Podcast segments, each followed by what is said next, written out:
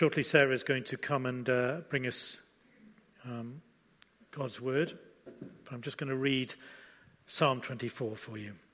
We heard some of these verses before. The earth is the Lord's and everything in it, the world and all who live in it. For he founded it upon the seas and established it upon the waters. Who may ascend the hill of the Lord? Who may stand in his holy place? He who has clean hands and a pure heart, who does not lift up his soul to an idol or swear by what is false. He will receive blessing from the Lord and vindication from God his Saviour. Such is the generation of those who seek him, who seek your face, O God of Jacob. Lift up your heads, O you gates, be lifted up, you ancient doors, that the King of glory may come in. Who is this King of glory? The Lord strong and mighty, the Lord mighty in battle. Lift up your heads, O you gates. Lift them up, you ancient doors, that the King of glory may come in. Who is he, this King of glory? The Lord Almighty. He is the King of glory. Amen. Let's just pray for Sarah. Heavenly Father, I do thank you for Sarah, and I just pray that you would anoint her now as she comes to uh, bring us your word.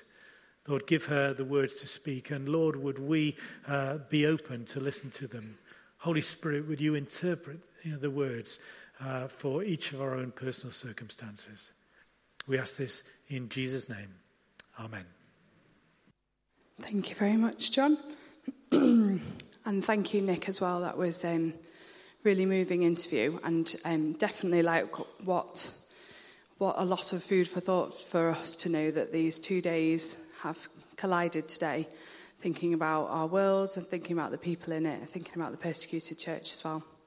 Um, this amazing little illustration here is from the Eden Project website. And um, I just think it's fantastic.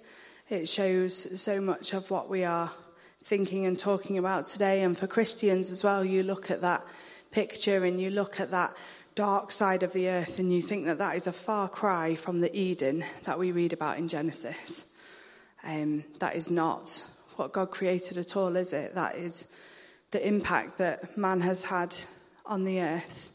But actually, if we look at the other side, we can see humankind living in harmony with all that God created. And that showcases the best of humanity right there. So this morning, we are thinking about climate change. Oh, I don't think this is working, so if you can just flick through the slides. Um, probably not, but I'm renowned for not knowing how to. Oh, there's an on switch. Always good to look for the on switch. Okay, so climate change, why should it bother the church? I don't know if any of you saw this in the news. I didn't know about it until Jonathan mentioned it at the leadership meeting.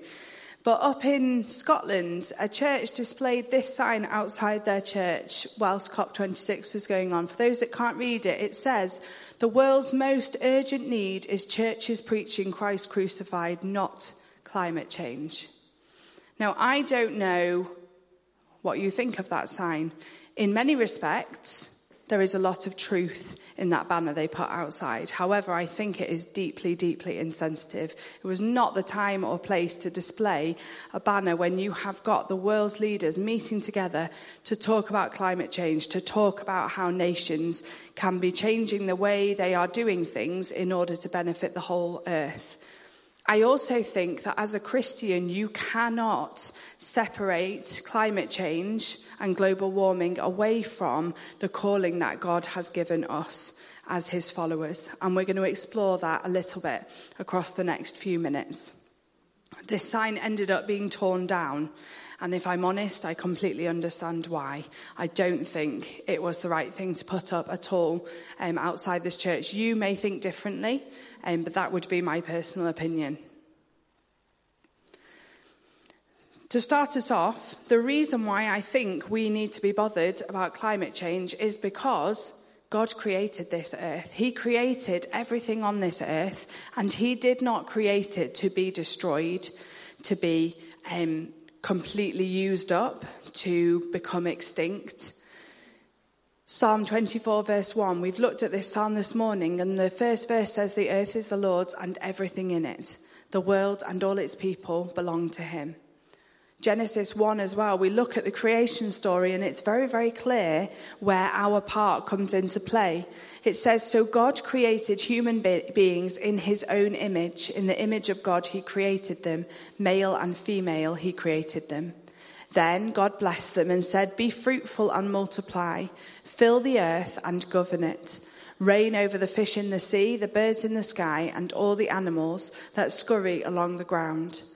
What it's talking about here is stewardship.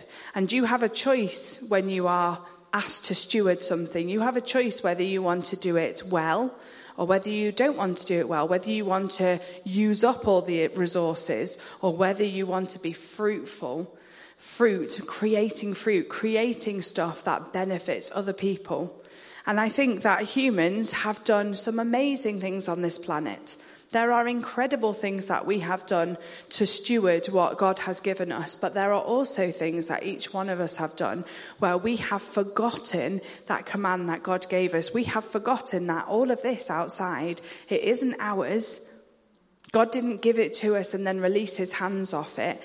The earth is the Lord's, is still the Lord's. God is the same yesterday, today, and forever. He didn't just walk off and leave it. Actually, he's still present in the world today, and we should be wanting to look after his planet and all that are in it because it is still his. Now, I know that Rob Bell is a little bit of a controversial character these days, theologically, but he wrote a book many years ago, and there is one chapter that has stuck with me forever and ever and ever. And in it, he talks about how you treat the creation reflects how you feel about the Creator. And he talks about going into his father's office um, when he was an adult, his work office, and he sees on the wall of his father's office, he sees a bit of drain pipe with three stones glued on it and a bit of scribble on it. And he says to it's a very corporate office, very smart, all kind of chrome and glass. And he says to his dad, what on earth is that? Why have you got it? And his dad says, You made me that. You made me that when you were a little boy. And I've kept it ever since because you gave it to me for my office.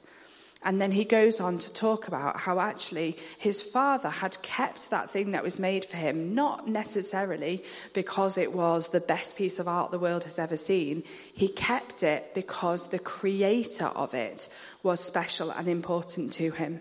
And I've brought this morning this here. I don't know if you can see it. It is quite small. I think if someone else saw it on the path outside, they would either think that possibly it's been put there by a dog or that it needs to go in the bin. It's a little bit tatty, but this is something that my eldest daughter Ivy made me last year. It is, of course, a jewellery box. Now, I think in Ivy's head, she wishes she'd been blessed with a very glamorous mother who has lots of jewellery to keep in her jewellery box. Um, but I can just about scrape together a couple of earrings to drop in it, and I have it on my unit at home in my bedroom, and it is very, very precious to me. It is far more precious than a lot of other things in my house that are worth a lot more money. I value it because I value the person who created it. And that is the first important reason about why climate change should bother us. Because actually, the way we treat God's creation reflects how we feel about the Creator. The way we treat this earth reflects the way that we think about God. Another reason who is my neighbour? I'm sure you are all very familiar with the story of the Good Samaritan very familiar with the question that is put forward to Jesus Who is my neighbour? And when I try and explain this to the kids, we did this upstairs in kids' church a couple of weeks ago Who is my neighbour? For children, quite often they are immediately very, very literal. Oh, well, actually, Mrs. Brown lives next door to me and she's got three cats and a frog in her pond, and next door to me is the Rothschild family. They're really loud and have millions of kids and have shoes everywhere. That, that is who they think are their neighbor. But Jesus explains that your neighbor can be anyone. Your neighbour doesn't have to be just the person you live next door. It doesn't just have to be people who you like or admire or find it easy to get on with. Your neighbour is anybody. And Jesus is very clear that you treat your neighbours the way that you would like to be treated, the way you would like God to treat you as well. And when we think about that, we think about this quote here, which is from the European Parliament study on climate change and developing countries. And it says this climate change aggravates the effects of population growth, poverty, and rapid urbanisation. Without serious adaptation, climate change is likely to push millions further into poverty and limit the opportunities for sustainable development and for people to escape from poverty. So, what's it saying? It's saying basically that the poorest in our world, the least advantaged in our world, are already suffering the effects of the actions that we make over here in the West. They're already suffering from the effects of climate change, and it is only going to get worse. The Bible is very, very clear about how we are to treat our neighbour, and it's even more clear about how we are to treat the poor and look after the poor. Now, I think um, years ago, I would have probably completely understood that maybe the poor on, you know, little remote islands in the middle of the Indian Ocean, they would absolutely be affected by climate change, rising sea levels, um, storms, all of that.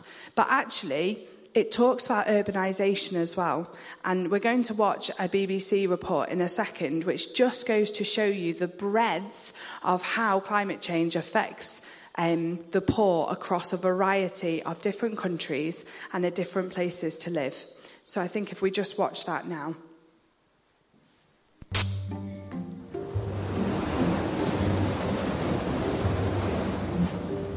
Climate change is already making poverty worse.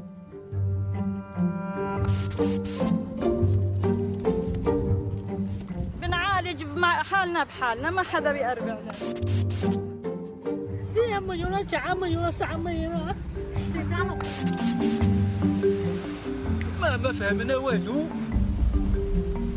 the World Bank says it could push 130 million people into poverty in the next 10 years. The richest half of the world are responsible for 86% of greenhouse gas emissions, and the poorest half for just 14%. But poorer communities are already worse affected by the climate change caused by those emissions, in many ways that aren't that obvious. Like extreme heat. Everything is exposed. The sun is beating down directly on you, and it's just unbearable. During the June heatwave in the United States, scientists found that streets in poor areas were up to 3 to 10 degrees Celsius hotter. And many people take medication here and they can't sustain themselves outside for any length of time. And that's because of too much asphalt, concrete, and the lack of trees trees are life. They, they, the role they play in this, in our ecosystem can't be overstated. Yvonne Aki Sawyer is the mayor of Freetown in Sierra Leone and has plans to plant a million trees in the city. Trees create shade and plants pull moisture up from the ground, which has a cooling effect. Research suggests that people in areas with less vegetation have a 5% higher chance of dying of heat related causes. It's holding whole countries back. Scientists at Stanford University estimated that Nigeria's economy is 29% smaller than it would be without climate change. Brazil's is 25%, and India's 31%. Extreme heat, weather, and fires mean people are already on the move. having a safe place to sleep at night is right now is a, like a godsend. After the campfire in Paradise, California, people moved to the city of Chico. Rents surged, pushing poorer people out. And in places like Sierra Leone, it's destroying livelihoods. Over 6% of our national population are farmers, subsistence farmers. With the effects of climate change means it rains when it shouldn't and it doesn't rain when it should. And people's crops fail. And because their livelihoods disappear, they flock to the city looking for a better life. We don't have the infrastructure to absorb those people. So what you see happening is massive deforestation of our hillsides. Mayor Yvonne has planted 250,000 trees so far. And it's not just extreme heat that they manage, they can also prevent flooding.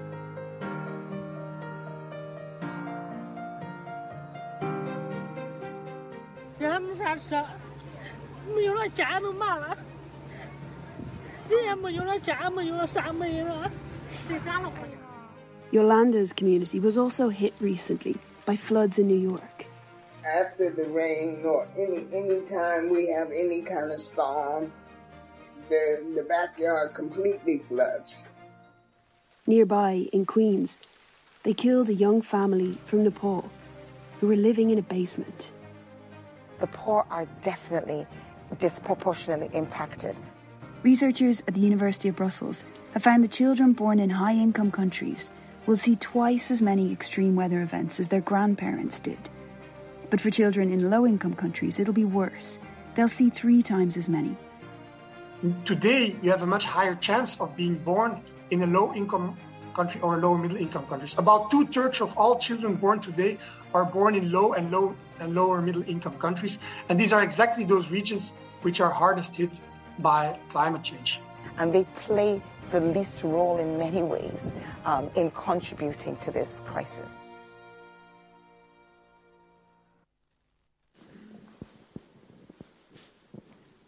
I think that's a really interesting video um, and really highlights to us that actually we can't ignore um, the problem, we can't ignore the responsibility of our own actions. And actually, um, we need to use our privilege, we need to use our freedom.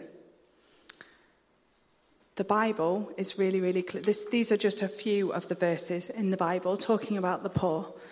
Proverbs 31, verses 8 and 9 says, Speak up for those who cannot speak for themselves, for the rights of all who are destitute. Speak up and judge fairly. Defend the rights of the poor and needy. Isaiah 10, verses 1 to 3 says, Woe to those who make unjust laws, to those who issue oppressive decrees, to deprive the poor of their rights and withhold justice from the oppressed of my people making widows their prey and robbing the fatherless. What will you do on the day of reckoning when disaster comes from afar? To whom will you run for help? Where will you leave your riches? 1 John 3, verse 17 says, If anyone has material possessions and sees a brother or sister in need but has no pity on them, how can the love of God be in that person? Dear children, let us not love with words or speech, but with actions and in truth.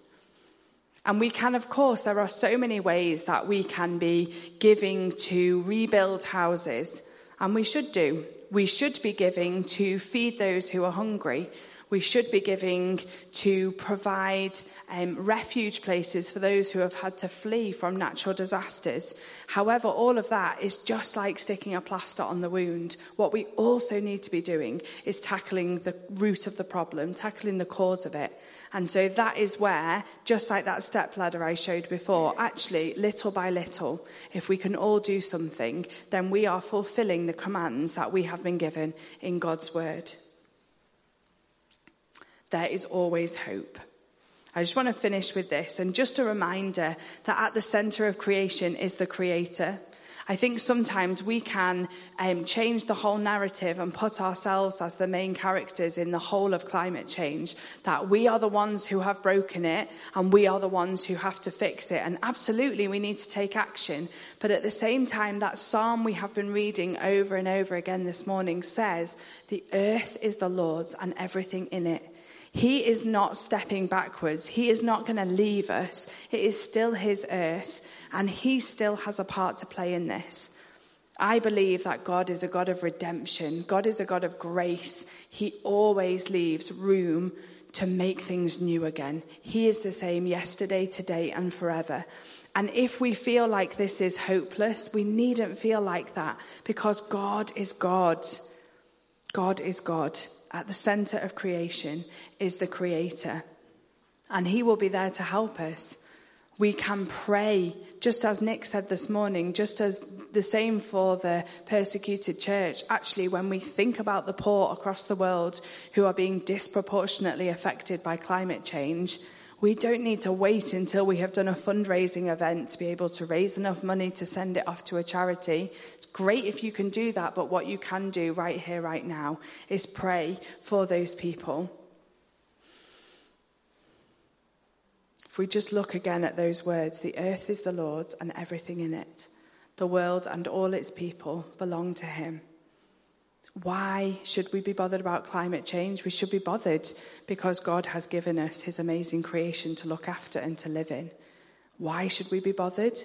Because climate change disproportionately affects the poor and the most, the least advantaged in our world. And God is very clear about how we should treat the poor. Why should we be bothered about climate change?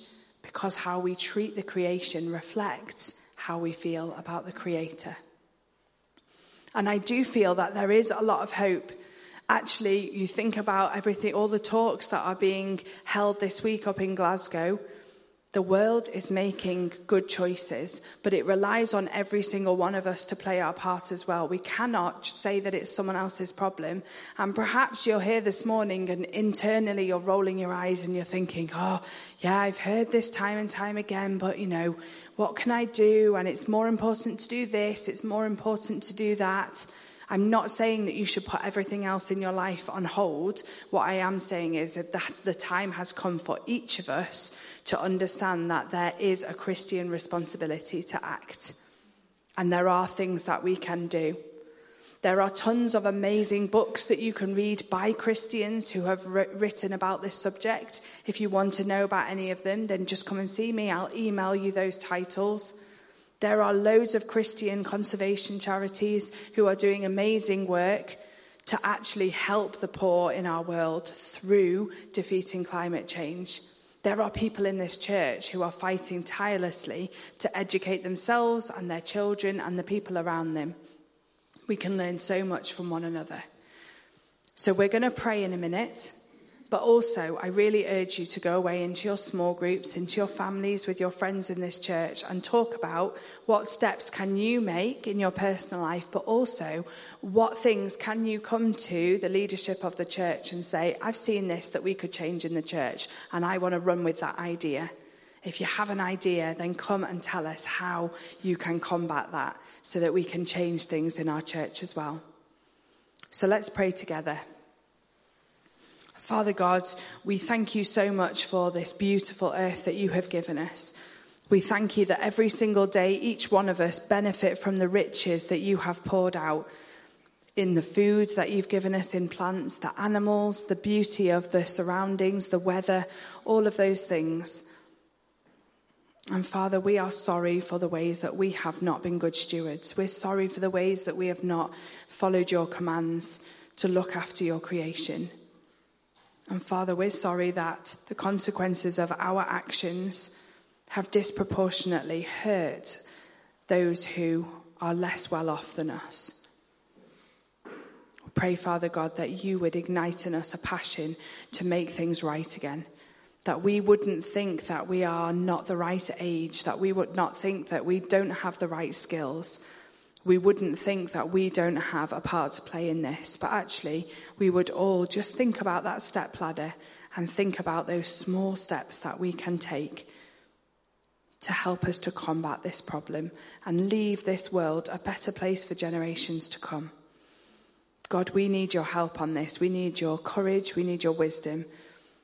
I thank you, God, that you are at the center of creation. I thank you that the earth is yours and everything in it. And I thank you that you will not abandon us. Father God, we just give ourselves to you this morning and we pray that you would help us to redeem all of creation for you. Amen.